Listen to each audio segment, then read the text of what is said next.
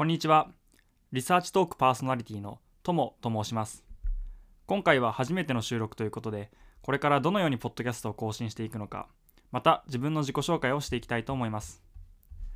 このポッドキャストでは毎回大学院生、ポスドク、教授などの研究者の方を一人招待して、その人と対話を行うという形式で収録を行います。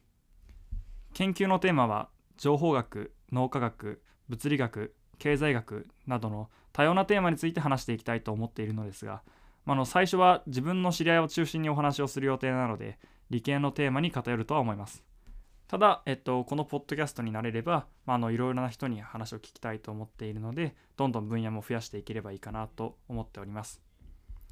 出演してくれる研究者の方にはその人のやっている研究分野の外観や研究成果また研究以外にやっていることや将来の抱負などについて話していただこうと思っております。自分はリスナーさんと同じ目線でできるだけ皆さんが気になるようなことを質問していけるように頑張ります。自分が想定しているリスナーさんは大学の研究室や大学の学部選びに悩んでいる大学生や高校生。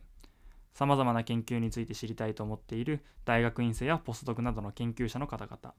また研究分野の外観をざっくりと捉えておきたいと思っている社会人の方々などです。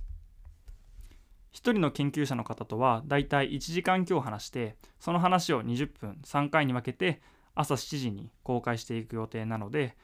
まあ、あの皆さんあの暇な時間に聞いてほしいと思っております、まあ、そのポッドキャストなので、まあ、何か洗い物をしながらとか風呂掃除をしながらとかまた寝る前に電子機器を見ないで聞いて、まあ、ゆっくり寝てもらうみたいなことに使ってもらえればいいかなと思いますはい、大体、ポッドキャストの内容についてはこんな感じです。じゃあ、えっと、次に、えっと、自分の自己紹介をしたいと思います。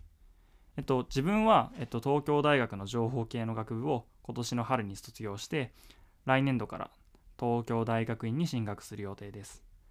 ただ、えっと、もともと海外大学院を目指していて、まあ、今も海外大学に留学したいなという気持ちがあるので、1年間休学して、ATR 農情報研究所というところで勤務し研究を行って、まあ、それをもとに、えっと、海外大学に進学していければいいかなと思っております。